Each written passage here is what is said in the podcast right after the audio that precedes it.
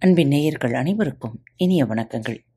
பாரத் தமிழ் வலையொலி பக்கத்தை சப்ஸ்கிரைப் செய்யாதவர்கள் சப்ஸ்கிரைப் செய்து கொள்ளுங்கள். இந்த பகுதியை கேட்டு முடித்தவுடன் உங்களது கருத்துக்களை பதிவிட மறவாதீர்கள். உங்களுக்கான இமெயில் முகவரி கீழே உள்ள டிஸ்கிரிப்ஷன் பாக்ஸில் கொடுக்கப்பட்டுள்ளது. நன்றி. அன்பில் உறவுகளுக்கு இனிய வணக்கங்கள். இந்த நாள் இனிய நாளாக அமையட்டும். இன்று தங்களது பிறந்த நாள் மற்றும் திருமண நாள் விழாவை கொண்டாடும் அனைவருக்கும் பாரத் தமிழ் வலையொலி பக்கத்தின் மனம் நிறைந்த வாழ்த்துக்கள். இன்று உங்களுக்கான பகுதி வேள்பாரி. போர்க்களத்திலிருந்து முரசின் ஓசையை கேட்டவுடன் இகழி கிழவன் விளக்கை ஊதி அணைத்தான். கொம்பனும் கொம்மையும் இன்றைக்கு உதவாமல் போனது அவனுக்கு மிகுந்த மன வருத்தத்தை உருவாக்கியது. பரம்பு வீரர்கள் காணவர்களுக்கு அளித்த வாக்குப்படி தட்டியங்காட்டில் யானை போர் நடப்பதை தவிர்த்து விட்டனர் சமவெளியில் உள்ளவர்கள் யானையை பயிற்றுவிக்கும் முறையுடனும் போரில் ஈடுபடுத்தும் முறையுடனும் ஒப்பிட்டு பார்த்தால் மலைமக்களின் ஆற்றல் அளவிற்கரியது சமவெளி மனிதர்கள் யானையை பழக்குவது எப்படி என்று மட்டும் அறிந்தவர்கள். மலைமக்கள் யானையின் பழக்கங்களை எல்லாம் அறிந்தவர்கள். அதுவும் வரம்பில்தான் யானையுடனான ஆதி மொழியை உருவாக்கிய தந்த முத்துக்காரர்கள் இருக்கின்றனர். அவர்கள் யானையை கை கொள்ளும் முறையை யாராலும் நினைத்து கூட பார்க்க முடியாது.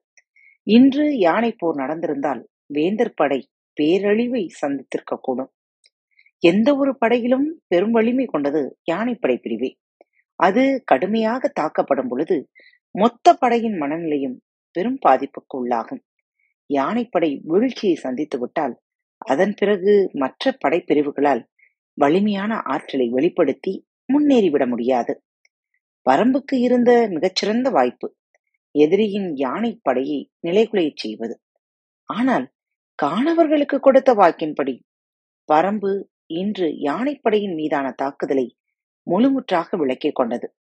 அதற்கு கைமாறு செய்யும்படி காற்றோ காற்றியோ இன்று வீசவில்லை. இகழிக்கிழவன் மிகுந்த கவலை கொண்டான். பாரியிடம் சொல்ல அவனுக்கு வார்த்தை இல்லாமல் இருந்தது. கைகளை விரித்து காட்டி ஏதோ சொல்ல வந்தான். அதை அறிந்த பாரி இயற்கை ஒருபோதும் நம்மை கைவிடாது. நாளை பார்ப்போம் என்று சொல்லி குதிரையில் ஏறினான். இரளிமேட்டின் குகைகளுக்கு சற்று கீழே வேங்கை மரத்தின் அடிவாரத்தில் பட்டாப்பிரை போன்ற அமைப்பு கொண்ட பெரும் திட்டுக்கள் இருந்தன. அங்குதான் இரவு பகலாக போர் பற்றிய பேச்சுக்கள் நடக்கின்றன. இன்றைய போர் பற்றியும் நாளைய தாக்குதல் பற்றியும் பேசுவதற்காக அனைவரும் காத்திருந்தனர். ஆங்காங்கே பந்தங்கள் எரிந்து கொண்டிருந்தன. மருத்துவ கூடாரங்களில் காயம் பட்டவர்களுக்கு மருத்துவம் நடைபெற்று வந்தது. முறையின் ஆசான் எண்ணற்ற மருத்துவர்களோடு தீவிரமாக பணியாற்றிக் கொண்டிருந்தார். முதுவேளன் நாளைய போருக்கான ஆயுதங்களை பிரித்துக் கொடுக்கும் வேலையை தொடங்கிவிட்டார். குகைகளுக்குள்ளிருந்து ஆயுதங்கள் வெளியேறியபடி இருந்தன. மற்றவர்கள் அவரவர்களுக்கு ஒதுக்கப்பட்ட வேலைகளை செய்து கொண்டிருந்தார்கள். முடியனும் தேக்கனும் வேங்கை மரத்தின் திட்டின் இடது புறத்தில் அமர்ந்திருந்தனர். அதற்கு நேரெதிராக பாரிகையனும் கபிலரும் அமர்ந்திருந்தனர். அவர்களுக்கு அடுத்தபடியாக வேட்டூர் பழையனும் கூழையனும் இருந்தனர். இரவாதன் உதிரன் ஈங்கையன் ஆகியோர் வீரர்களோடு நாகர கரட்டிலும் மருத்துவ கூடாரங்களிலும் இருந்தனர். பாரியும் காலம்பனும் இன்னும் வந்து சேரவில்லை. அவர்களின் வரவுக்காக அனைவரும் காத்திருந்தனர். குலசேகர பாண்டியனின் கூடாரத்திற்கு உதயன் சேரல் செங்கன சோழன் சோழ வேளன் பொதிய வேற்பன் ஆகிய நால்வரும் வந்து சேர்ந்தனர். சாகலைவனின் இறுதிச் சடங்குக்காக போயிருந்தான் கருங்கை வாணன் அவனோடு அமைச்சர்கள் மூவரும் போயிருந்தனர். விசாரணைக்காக மயிர்கிழாரை வரச் சொல்லியிருந்தார் குலசேகர பாண்டியன். அரச படைகள் பலவகைப்படுகின்றன. பன்னெடும் காலமாக நாள் தவறாமல் ஆயுத பயிற்சியில் ஈடுபட்டு எந்த கணமும் போர்க்களம் புகுவதற்கு தகுதி கொண்ட படையே மூலப்படையாகும். எல்லா காலங்களிலும் அரசனின் நேரடி கட்டுப்பாட்டில் இருக்கும் படை இது ஒன்றே. அனைத்து வகை ஆயுத பயிற்சிகளும் இடைவிடாது வழங்கப்படுவதால் இந்த படையின் வீரர்களே போர்க்களத்தில் வலிமையான தாக்குதலை நடத்தக்கூடியவர்களாக இருக்கின்றனர். மூலப்படைக்கு அடுத்தபடியாக வலிமை வாய்ந்ததாக கருதப்படுவது உரிமைப்படையாகும். உரிமைப்படை வீரர்களுக்கு மானியமும் உன் பழமும் எல்லா காலங்களிலும் கொடுக்கப்படுகின்றன. அவற்றை பெற்றுக்கொண்டு ஆயுத பயிற்சியை தொடர்ந்து ஈடுபடுவர். அவர்கள் ஓரிடத்திலிருந்து அந்த பயிற்சியை மட்டும் மேற்கொள்பவர்கள் அல்லர். தத்தமது இடங்களில் இருந்து கொண்டு வெவ்வேறு பணியையும் செய்து கொண்டிருப்பர். போருக்கான ஆணை வந்தவுடன் அரசருக்காக போர்க்களம் போகுவர். அவர்கள் உரிமைப்படை என அழைக்கப்படுகின்றனர் கூலி பெற்றுக்கொண்டு அதற்காக போரிடுவோர் கூலிப்படை என்று அழைக்கப்படுகின்றனர். இந்த படை வீரர்கள் தவிர துணைப்படை காணாட்படை பண்படை குழுப்படை என பல்வேறு படைகள் உள்ளன. இவையெல்லாம் போர்க்களத்தில் ஆயுதம் ஏந்தும் படையணிகள். ஆனால் போர்க்களம் மட்டுமல்லாமல் எல்லா காலங்களிலும் அரசனின் பாதுகாப்புக்கு என்றே உருவாக்கப்பட்டுள்ள படைதான் அகப்படை. இந்த படையானது அரண்மனையில் அரச பாதுகாப்பின் பொருட்டு பல்வேறு விதிமுறைகளை கடைபிடிக்கக்கூடியது. அரண்மனைக்குள் ஆயுதங்கள் வைத்துக் கொள்ளும் உரிமை யார் யாருக்கானது என்பதில் தொடங்கி அரசனிடம் பேசும் போது யார் யார் எவ்வளவு இடைவெளியில் நின்று பேச வேண்டும் என்பது வரை இந்த படையால் வரையறுக்கப்பட்டுள்ளது. அரசனுக்கு அணுக்காவலர்கள் இருவர் எந்நேரும் உடனிருப்பர். மெய்க்காவலர்கள் அறுவர். அரசருக்கும் அடுத்தவருக்கும் இடைநிலையில் குறுக்கிடாத தன்மையில் இருப்பர். ஆபத்துதவிகள் இருபதின்மர் அரசரிற்கும் அவைக்குள் இருப்பர். இவை எல்லாம் அரங்குக்குள் மட்டும் இருக்கும் ஏற்பாடு. இந்த வடிவங்கள் மூவேந்தர்களின் அரண்மனையில் ஒரு சில மாறுபாடுகளை கொண்டிருக்கும். பாண்டியனின் மெய்க்காப்பாளர்கள் ஆபத்துதவிகள் என்றும் சோழனின் மெய்க்காப்பாளர்கள் வேளப்படையினர் என்றும் சேரனின் மெய்க்காப்பாளர்கள் காக்கு வீரர்கள் என்றும் அழைக்கப்படுகின்றனர். இதுபோல பெயர் மாறுபாடுகள் இருக்குமே தவிர அகப்படையின் அடிப்படை பணிகளில் மாறுபாடு ஏதும் இருக்காது. மூஞ்சல் உருவாக்கப்பட்டவுடன் அந்த நகருக்கென தனித்த பாதுகாப்பு ஏற்பாடுகள் தேவைப்பட்டன. கடல் போல் பறந்து கிடக்கும் படைவீரர்களுக்கு நடுவில் பெருமைந்தர்கள் மூவரும் தங்கியுள்ளனர். எனவே மிகுந்த கட்டுப்பாடுகளை வகுக்க வேண்டியிருந்தது. அமைச்சர்கள் மூவரும் பேசி மூஞ்சலுக்கான அகப்படை ஒன்றை உருவாக்கினர். ஐந்து நிலை பிரிவுகளை கொண்ட அகப்படையினர் கட்டுப்பாட்டில்தான் மூஞ்சல் இப்போது இருக்கிறது. போர் தொடங்கிய பிறகு அரச விதிகள் இரும்பாலான கையுறைகளை மாட்டிக்கொள்ளுகின்றன. எளிதில் யாருக்கும் அது இரக்கம் காட்டுவதில்லை. மூஞ்சலின் அரண்களை காத்து நிற்பது முதல் நிலைப்படை மூஞ்சலின் விதிகளை காப்பது இரண்டாம் நிலைப்படை மூஞ்சலுக்குள் இருக்கும் தனித்தனி கூடாரங்களை பாதுகாப்பது மூன்றாம் நிலைப்படை. அரசர்களை சுற்றி நிற்கும் மெய்க்காவலர்கள் நான்காம் நிலைப்படை. அணுக்காவலர்கள் ஐந்தாம் நிலைப்படை. வரவழைக்கப்பட்ட மயூர் கிழார் முதல் மூன்று நிலைகளில் உள்ள காவலர்களை கடந்து கூடாரத்திற்குள் நுழைவதே பெரும்பாடாகி போனது. பேரரசர்கள் மூவர் அரச குடும்பத்தினர் சோழ வேளன் புதிய வெப்பன் மற்றும் மாகா சாமந்தனான கருங்கை வாணன் ஆகிய அறுவர் மட்டுமே மூஞ்சலுக்குள் எந்நேரமும் நுழையக்கூடியவர்கள். இவர்களில் மூவேந்தர்கள் மட்டுமே எந்தவித ஆயுதமும் வைத்துக் கொள்ளும் உரிமை கொண்டவர்கள். சோழவேளன் புதிய வெப்பன் இருவரும் இடையிலக்க கருவிகளோ அணுக்க கருவிகளையோ வைத்துக் கொள்ளக்கூடாது ஈர்வாளையும் உடைவாளையும் வைத்துக் கொள்ளலாம். மெய்க்கவசம் பூணலாம். ஆனால் கருங்கை வாணன் மெய்க்கவசம் பூணக்கூடாது.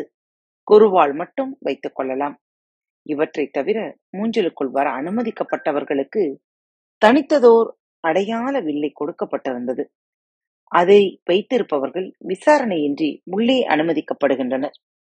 வில்லைகளின்றி அழைக்கப்பட்டு உள்ளே வரும் யாரும் முழுமையான சோதனைக்கு பிறகே பேரரசர்களின் கூடாரத்திற்குள் அனுமதிக்கப்படுவர். உடல் அசைவற்ற மொழியில் பேச அனுமதிக்கப்படும் அவர்கள் ஒரு கணத்தில் மெய்க்காவலர்களால் வாள் கொண்டு தலை செய்வப்படும் இடைவெளியில்தான் நிற்க வைக்கப்படுகின்றனர் இப்போது அவ்விடம் நிறுத்தப்பட்டார் மயூர் கிழார் பாண்டிய பேரரசின் அரண்மனைக்குள் நுழையும் போது கூட அவர் எவ்வளவு நெருக்கடியான சோதனையை சந்தித்ததில்லை. ஆனால் மூவேந்தர்கள் ஒன்றாக உள்ள இடம் ஆதலால் கடும் சோதனைக்கு உள்ளானார். இந்த இடத்தில் மூஞ்சல் அமைக்கலாம் என்று சொன்னவரே அவர்தான். ஆனால் அவரிடம் நீதானே இந்த இடம் பற்றி சொன்னாய் என பேரரசர் கேட்டால் அவர் சட்டென தலையசித்து விடக்கூடாது அவர் பேச வேண்டிய முறை பற்றி அவருக்கு சொல்லிக் கொடுக்கப்பட்டுள்ளது. ஐயத்துக்கு இடமான அசைவுகள் எந்த விளைவையும் ஏற்படுத்தக்கூடும். அவருக்கு பின்னால் நிற்கும் மெய்க்காவலர்களின் வாழ் நீளத்தையும் சேர்த்தே அவரிடம் சொல்லி அனுப்பியுள்ளனர். மூஞ்சலுக்கு வரச் சொல்லி அழைப்பு வந்தபோதே மயூர் கிழாருக்கு பதற்றமானது. முதல் நாள் போரில் வேந்தர்கள் தரப்பில் பேரிழப்பு நேர்ந்திருக்கிறது. போர் நிலத்தை பற்றி முழுமையான செய்திகள் தெரியாததால் தான் இழப்புகள் அதிகமாய் இருக்கின்றன என்று பேசிக் கொள்கிறார்கள். உள்ளுக்குள் சற்றே அச்சத்துடன் வந்தார் மயூர் கிழார். உண்மையில் தட்டியங்காடை பற்றி வெங்கல் நாட்டு மக்கள் யாருக்கும் எதுவும் தெரியாது. அந்த பால் நிலத்தில் போர்க்களத்தை தீர்மானித்ததே பெரும் தவறு.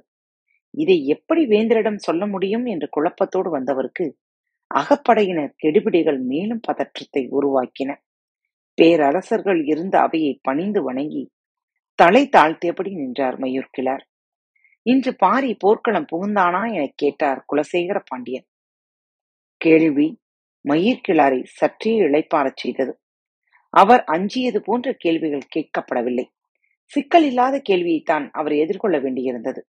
எனவே தெளிவான குரலில் சொன்னார் பாரி வரவில்லை பேரரசே. அவன் எங்கு இருந்தான்? நாகர கரட்டின் மேல் இருந்திருக்க வேண்டும். அங்கிருந்துதான் கொம்போசைகள் எழுப்பப்பட்டு தாக்குதலுக்கு வழிகாட்டப்பட்டது. அவன் எப்போது போர்க்களம் போக வாய்ப்பு இருக்கிறது? குடி ஆசானும் குடிமுடியனும் இருக்கும் வரை பரம்பின் குடித்தலைவன் தனது மண்ணை விட்டு வெளியேறி வரமாட்டான். குடியாசான் யார்? தளபதி சாகலவனை கொன்றவன். இன்று போர்க்களத்தில் ஈட்டி எறிந்து யானையை வீழ்த்தியது குடி முடியன்தான் என்றான் உதயஞ்சேரல். அப்போது கருங்கை வாணன் உள்ளே வந்தான். அவனோடு தளபதிகள் நால்வரும் வந்தனர். பேரரசுகளை வணங்கிவிட்டு இருக்கையில் அமர்ந்தான் கருங்கை வாணன் தளபதிகள் நால்வரும் எதிர்ப்புறமாக நின்றனர். மீக்கவசங்களோ ஆயுதங்களோ அவர்களிடம் இல்லை. போர்க்களத்தில் ஏற்படும் மரணங்களை அவையில் பேசக்கூடாது. நடந்த தாக்குதலை பற்றியும் நடக்க வேண்டிய தாக்குதலை பற்றியும் தான் பேச வேண்டும். எனவே சாகலைவனின் மரணத்தை பற்றிய பேச்சு அவையில் எழவில்லை.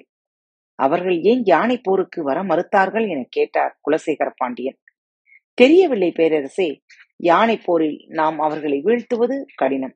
எனவே அவர்கள் வர மறுத்தது நல்ல செய்திதான் என்றார் மயூர்கிழார்.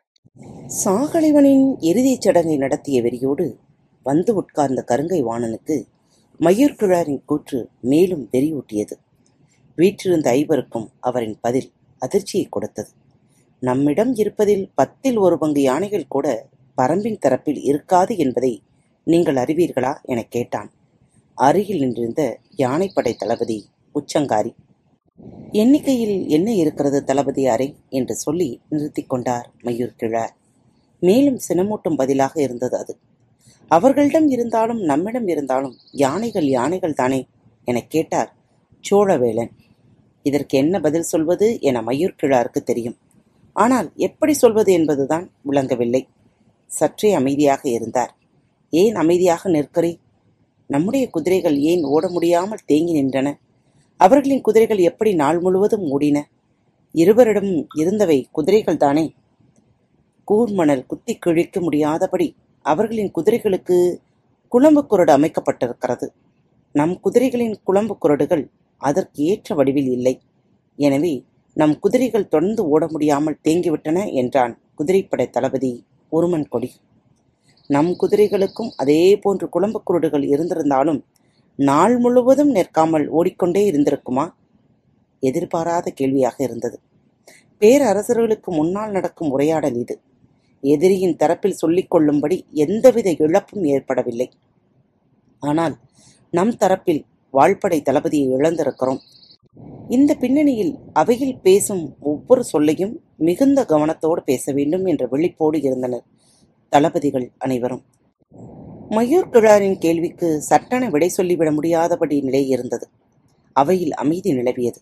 இவன் என்ன சொல்ல வருகிறான் என்று கூர்ந்து கவனித்தபடி இருந்தான் கருங்கை வாணன் தரையில் இருக்கும் குதிரைகளை விட மலையில் இருக்கும் குதிரைகளுக்கு ஆற்றல் அதிகம் என சொல்ல வருகிறீரா என கேட்டான் ஒருமன் கொடி. இல்லை. போர்க்குதிரை என்றாலும் ஆண் குதிரை சிறுநீர் கழிக்க வேண்டுமென்றால் நின்றுவிடும். அதனால்தான் எதிரிகள் ஆண் குதிரைகளை போரில் பயன்படுத்துவதில்லை. ஒரு கணம் உருமன் கொடி ஆடிப்போனான் எப்படி ஒரு காரணத்தை அவன் எதிர்பார்க்கவே இல்லை. ஆண் குதிரைகளின் ஆற்றல் உணர்ந்து அவற்றையே நம் முன்களப்படைகளில் பயன்படுத்தி இருக்கிறோம். அது மட்டுமன்று நாள் முழுவதும் குதிரைகள் களத்திலே நிற்க வேண்டிய தேவை இருப்பதால் காலையிலேயே நன்றாக நீர் குடிக்க விட்டுத்தான் களத்துக்கு கொண்டு வருகிறோம். நம்முடைய தேர்வும் முன்னேற்பாடுகளுமே போர்க்கள செயல்பாட்டுக்கு எதிரானதா? பேச்சற்று நின்றான் ஒருமன் கொடி. தலை குனிந்து பேசத் தொடங்கிய மயூர் கிழாரின் குரல் தளபதிகளை தலை குனிந்தே நிற்க வைத்துக் கொண்டிருந்தது. இதற்கு முன்பு நடைபெற்ற போர்களில் பரம்பு வீரர்கள் யாரும் மேய்க்கவசம் அணிந்ததில்லை. இந்த போரில் வீரர்கள் அனைவரும் மெய்க்கவசம் அணிந்திருக்கின்றனர்.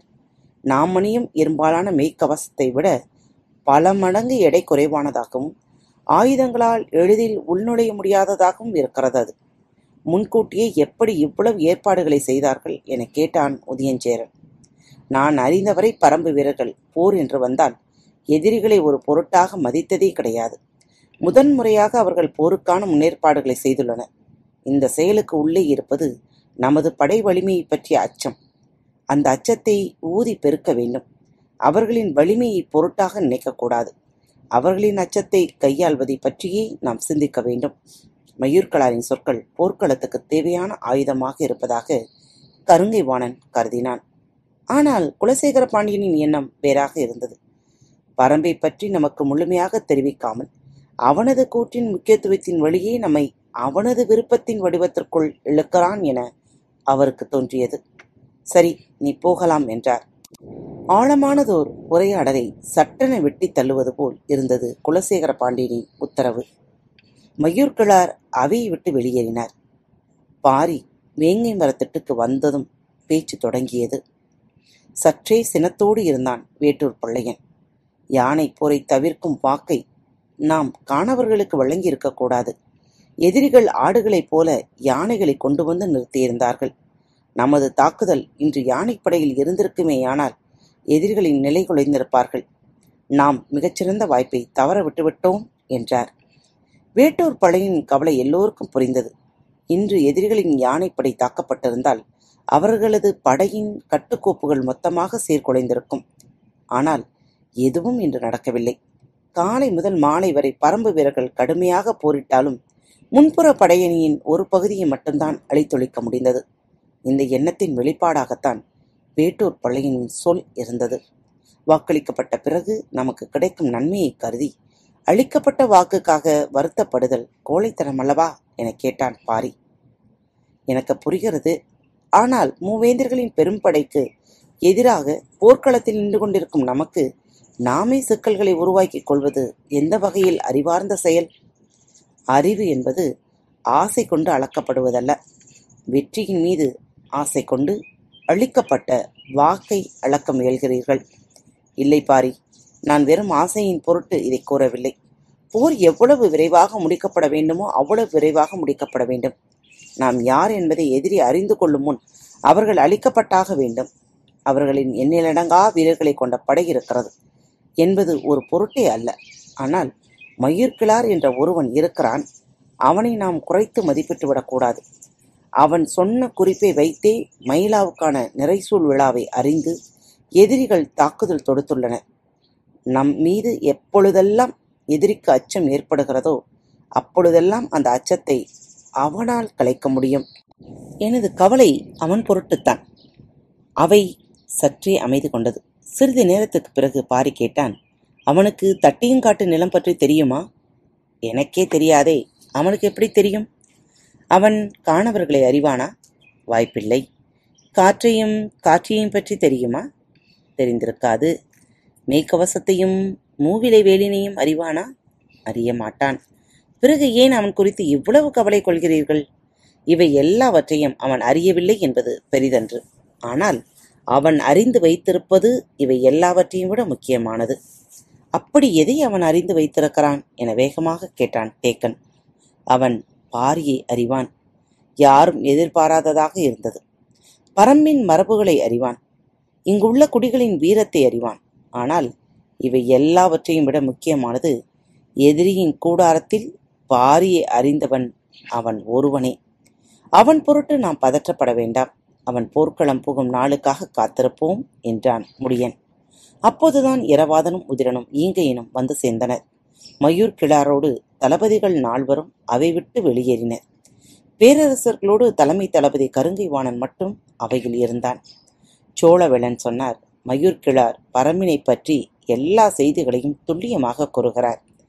இல்லை வெங்கல் நாட்டுக்கு கொடுத்திருக்கும் ஒரே வேலை எதிரிகளைப் பற்றி செய்தி சேகரிப்பதுதான். ஆனால் இவனுக்கு ஒத்துழைக்காத ஆறு ஊர்கள் வெங்கல் நாட்டில் உள்ளது. உண்மையில் அந்த இடத்தில் இவனால் அதிக செய்தியை சேகரிக்க முடியும்.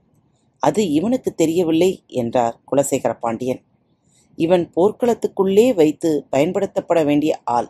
இவனை வெளியில் வைப்பதால் நமக்குதான் இழப்பு என கருதுகிறேன் என்றார் புதிய வெப்பன் அவன்தான் நமக்கான தூண்டில் புழு. அந்த புழுவை கடிக்க பரம்பு தளபதிகள் காத்திருப்பர். பொருத்தமான நேரத்தில் போர்க்களத்துக்குள் இவனை இறக்கலாம் என்றார் குலசேகர பாண்டியன் பேரரசர்களுக்கு இடையேயான உரையாடலை கவனித்தபடி இருந்தான் கருங்கைவாணன். ஒரு தளபதி இரண்டு சேனை வரையர்கள் முப்பத்தி ஐந்து சேனை முதலிகள் இன்று கொல்லப்பட்டிருக்கின்றனர். ஆனால் இந்த மரணங்கள் எவையும் இந்த அவைக்கு ஒரு பொருட்டல்ல. அதுதான் பேரரசர்களின் படைபலம். அந்த மாபெரும் படைப்பிரிவுகளுக்கான அடுத்த நாள் திட்டமிடல் என்ன என்பதை பற்றி விளக்கினான் கருங்கைவாணன். அவையில் உள்ளோர் திட்டத்தை முழுமையாக கேட்டனர். யாருக்கும் மறுப்பு சொல்லில்லை. கேட்கப்பட்டவை ஏற்கப்பட்டவையாகின.